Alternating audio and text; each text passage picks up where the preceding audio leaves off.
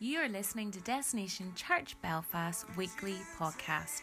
You can find us at www.destinationchurchbelfast.co.uk. You can also find us on Instagram and Facebook.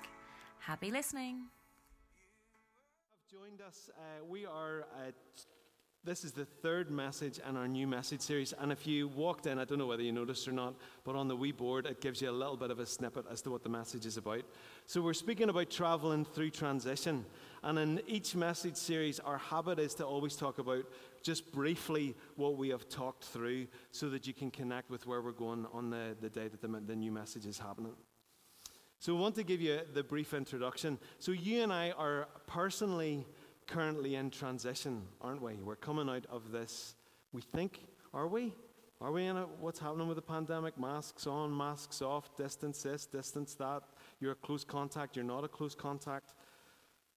Potentially, this is one of the greatest times of transition that the world has seen because we have never been so connected together. So we know what's going on in a moment's notice in other parts of the world. We're so aware of the changes in different nations, and it truly has been a season of shaking. Would you agree with that? Everything that can be shaken, I would love to say has been shaken, but it seems like the shaking is still continuing. And that's individually, corporately, nationally, and globally. So, this message series is designed to give you tools of understanding in the light of Revelation so that you're more able to travel through transition that bit better equipped from the wilderness of our current circumstances to the abundance of the promised land. That's, I'm excited about that. I might be on my own. So let me define transition for you. Dictionary defines it as the process of a period of changing from one state or place or condition to another. Psalm 84, 5 to 7 says, Blessed is the man whose strength is in you, who set his heart on pilgrimage as they pass through the valley of Baca. And Baca means weeping. They make it a spring, and the rain also covers it with pools. They go from strength to strength. Each one appears before God in Zion. So we can assume that this transition and where we've been has just weakened us. That's not our inherence scripturally. What happens with us when we're following after God is that every circumstance, depending on our choice to obey, yes, Miss Claire, our choice to obey, whether we get stronger or we are weakened by it. So, I want to talk a little bit about God's timing for transition. Often it offends the mind and offends the natural man. So, we talk about that we have a soul, which is your mind, will, and emotions. You have a body which is blood, flesh, and bone, and your spirit where God speaks to you and resides in you is wisdom, communion, and conscience. That's why we're told not to lean on our own understanding, because often when God asks you to do something, you go, nope, because it doesn't make sense. Anybody else had that experience? Just me? Definitely had that one. I gave testimony about our journey up here, and if you want to hear that, you can get that on the website. But our journey up here was marked by it was time to move, and everything else was against us. In fact, the bank, the bank did say the words, You can't afford the mortgage that you already have, sir. And I said, Look, right. Got off the phone and thought, I definitely heard God. And we were still able to move. Joshua 3:15 to 16 says, "Now the Jordan is in full flood all during harvest. Yet as soon as the priests who carried the ark reached the Jordan and their feet touched the water's edge, the water from upstream stopped flowing, and it piled up in a heap a great distance away at a town called Adam." The point being that God tends to wait for everything to look lost before he shows up, or he tends to wait and asks us to move at the time when it seems, from our point of view, the worst possible situation that we could be in. Why does he do that? I think one of the reasons is because it becomes not about us and becomes about him. Shows himself strong in the middle of our weakness. So, we've got to abandon our expectations and increase our expectancy as conditions along the path of transition are often adverse. Would that be your experience? Most of the times, when you're moving from one place or one state to another, it's not easy. And yet, we often are shocked by that when that's the reality of it. So, to come to our promised land, we've got to travel through restriction. And I used the example of a natural birth. Now, I'm a man, I have no qualification to talk about birth at all. In fact, I could see you going, oh, where's he going with this? So, in a natural birth, the baby's got to go through from the womb to the birth canal, leaving the security and warmth of the womb. Okay? We've got to submit to God and leave behind our whims, Go through places of restriction and difficulty to get to a bigger and better and freer place to be. And we've got to first have our minds renewed.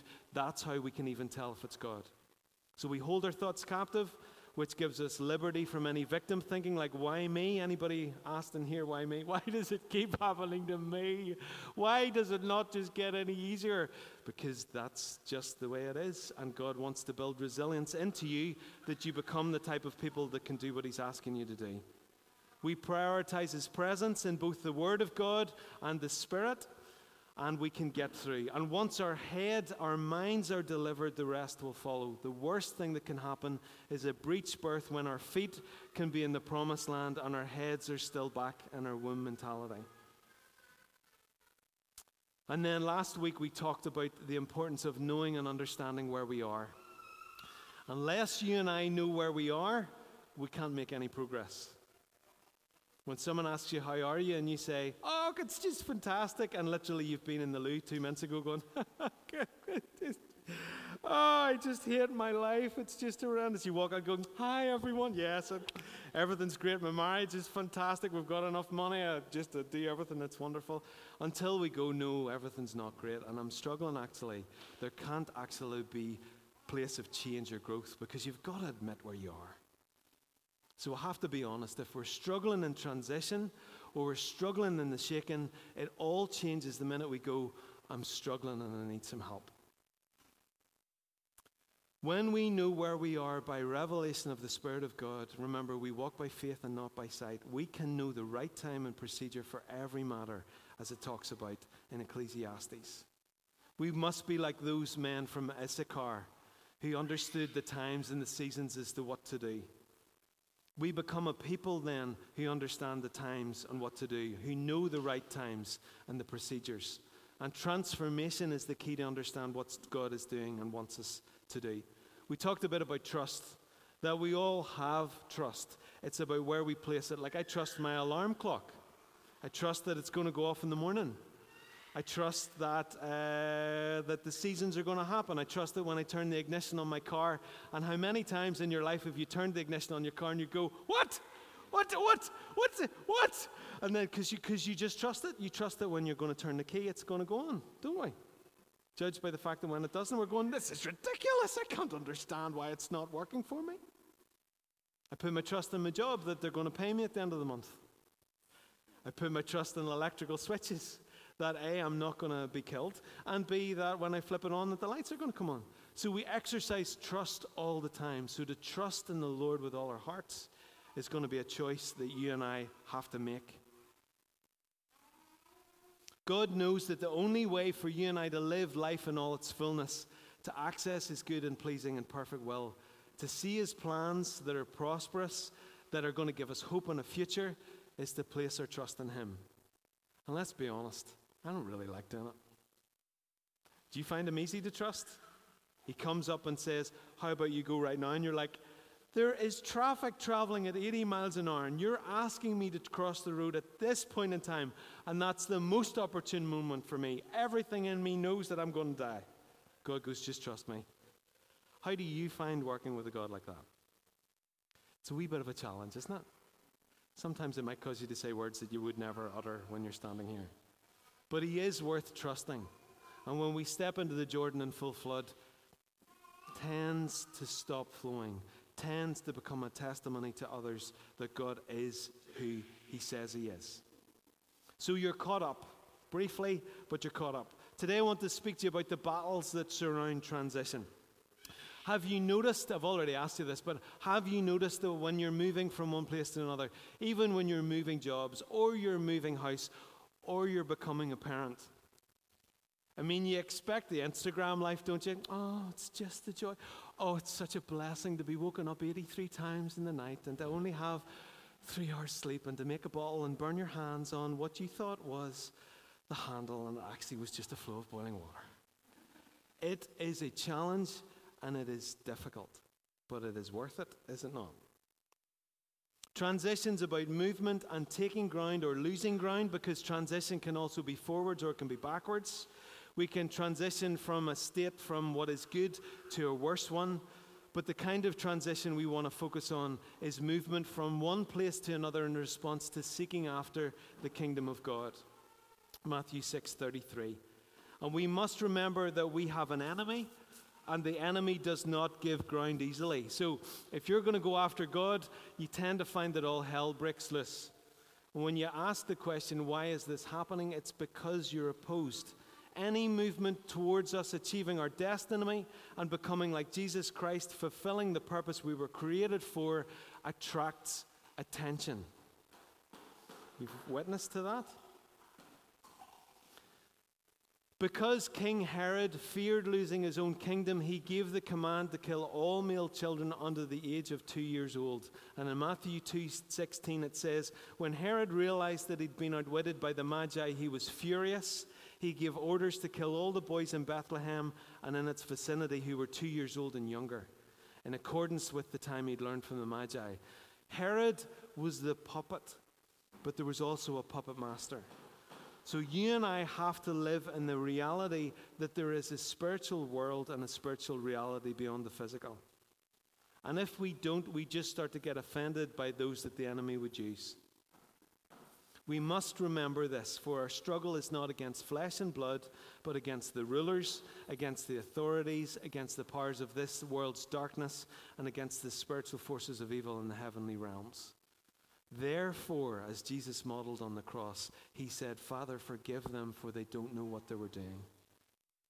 So, if you and I could take that, even if you take that this morning, with those people that are hassling you, and when you're trying to get something done and you believe it's a good and a godly thing, and it all seems to be going wrong, and there's a face to the opposition, why don't you try uttering what Jesus said and God forgive them? I don't really think that they understand what they're doing, and I'll keep you free too. We forgive those who hurt and harm us, including ourselves, made any bad choices, and therefore we don't give the enemy a foothold. And opposition comes because we're feared. If you have eyes to see that there's an inverse encouragement in the process of transition, it'll bless you. So if you hear God quite clearly, or you just, and I mean by hearing God, you're going as well, I really think that this is what I should do. And then opposition comes. It wouldn't be wrong of you to go, I'm on the right track. What do you think? Am I crazy? God's activity always has opposition, but He's not afraid of the battles. We are, really, if we're being honest. I don't like them. I have to wrestle my soul down and talk to myself and go, Colin, it's going to be all right. You've been here before. Might have a wee freak out for a minute. Those that love and trust can go, Colin, settle yourself and I breathe in and I'm okay and we can get it done. But let's be honest, it's difficult. God's not afraid. He uses the sovereignty of those circumstances to mature us, builds resilience in us, and causes there to be a testimony of His activity in our lives. The enemy is also God's most reluctant servant. Now, that can be hard to hear. But the enemy killed Jesus, did he not? And in that activity, facilitated the opportunity for the sins of the entire world forever to be forgiven. So, you've an enemy. Do you agree? It's the first step. If you've an enemy, you don't need to be afraid of him, you just know how to deal with him. If the Lord allows the enemy to overcome you and you're doing everything that you should do, I would, I would not enjoy it, but I would get excited as to what's coming. Because when God let the enemy kill Jesus, he sorted everything out.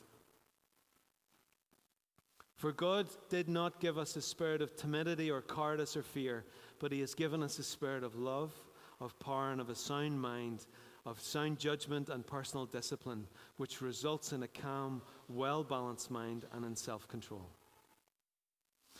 So there's battles within and there's battles without, aren't there? So when you find that there's some hassle coming at you, say someone comes and accuses you of something that you've never done. I remember my license came up for renewal, my driving license, and uh, when I sent it away, about three weeks later, it came back with a court conviction in Downpatrick Court and uh, think about six penalty points. I was staring at it going, did I? Was And then I had vague memories of being in court, and I was going, I was, I was never in court. I, I, I, but I, what? And then I rang and I said, uh, so uh, this came back uh, with a criminal conviction, three penalty points. And they're like, oh, right, sorry about that, just send it in and we'll get it sorted. But whenever accusation like that comes, you tend to start to second guess yourself, don't you? I'm guilty. I'm guilty. I've been found out. That's it. I'm a criminal. I've always felt like a criminal. You know, whenever you're going through customs, how many of you, whenever you're going through customs, feel like a Cuban dr- drug lord? Is it just me? You're just like, oh, it's going to be all right. What if there's something in the lining and then they feel around? You're like, and then I think, Colin, you're not a Cuban drug dealer. You know, the worst thing that you've ever smuggled is probably some chocolate or something ridiculous like that. Don't tell customs. But we tend to let the battles without start to affect and bring about battles within. We experience financial difficulty externally, and internally we feel poor, unwanted, rejected, unsuccessful, that the circumstances are never going to get better, and it's just awful, and it's just that's the way it is. Jesus came and told us that that can all be flipped around. He said that what is external can actually be affected from what is internally within you when you know and love Him and you've said, Will you come in and live in me? He said that what is within us because of His presence would burst out and affect what is external to us. Whoever believes in me, he said, as scriptures has said, rivers of living water will flow from within them. What if you're brought into the most horrendous circumstances because you're actually exactly what they need. And if you were to go, oh God, here we go again, and you get to throw in a little bit, or your very presence, the presence of Jesus Christ within you, starts to affect that circumstance. And what was present externally is affected by what is living internally within you. Jesus said, in that way, don't overcome don't be overcome by evil, but overcome evil with good. So, is it wrong that we should have an expectancy as believers that when we walk into circumstances, things should change? Not in some cocky, arrogant, we've got it. Well, we do have it and they may not. But not in a way that we get to keep it. You should really be affected by what is present in me in a really good way. And sometimes people just go, I, just, I like it when you're around, it just feels safer. It's not because of you, it's because of who you carry. The external battles will bring up internal battles, don't panic, that can absolutely be overcome so that the rule and the reign of the king can overflow from within and subdue and overcome the battles around. How would you like that? I don't think that's that far away. I think the choice that we have to make is I'm going to trust you. Just flip the light on, turn the ignition on the car, Set your alarm clock. Put the cooker on and make some dinner. And then you and I can say with the psalmist, a thousand might fall at your side, ten thousand at your right hand, but it won't come near you.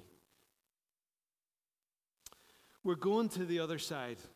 This is Mark 4 35 to 41. If you have your Bibles, whatever way you have them, feel free to read along. So it's Mark doesn't lie, he always tells the truth. And you and I have to decide whether we're going to yield ourselves to what He says or to the circumstances that seek to overcome us. Like when the bank says, Sir, you can't afford the mortgage you, can have, you have at the minute. I have a choice to go, You're right. I'm just a wee 30 year old boy who doesn't really know what he's talking about. Or go, No, no, no, no. I've paid my mortgage. I can afford it. And can you relook at your sums for me, please? And here's what they said No problem, Mr. Woodward, you can port your mortgage. And then they said, We're very sorry that you could only port it once. You can port it as many times as you would like to. Hello? Sometimes a no's not a no, isn't that right? So Jesus is in the boat, and that's the only reason that we're going on the journey. And my last point is that the process of transition, of moving from one place to another, revealed the extent of who Jesus Christ is to the disciples. And before that, they didn't really get it. And it's the same with you and I. So rather than fear the battles that surround every transition, let's allow God to grow us up through them and reveal to us more of who He really is. Could I ask you to stand with me? Because I'm going to ask you to respond. So every time that we have a message, We uh, witness in the Bible that Jesus always proclaimed and then he demonstrated, so we want to do the same thing. So every time that there's a message, we always ask for a response. And normally the majority here respond, it's the minority that don't, but you're at your liberty to stay where you are or to come forwards. But I want to encourage you to do that.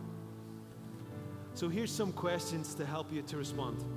Are you experiencing difficulty that comes or battles that come from the process of transition? And then, secondly, do you want the presence of God within you to affect the difficulty that surrounds you rather than the old pattern of the other way around? And then finally, do you want to learn to trust God more when He says we're going to the other side? If you can answer yes to any of those questions, or you would just like to make your response, You have been listening to Destination Church Belfast weekly podcast. Remember to check us out at www.destinationchurchbelfast.co.uk and have a great week.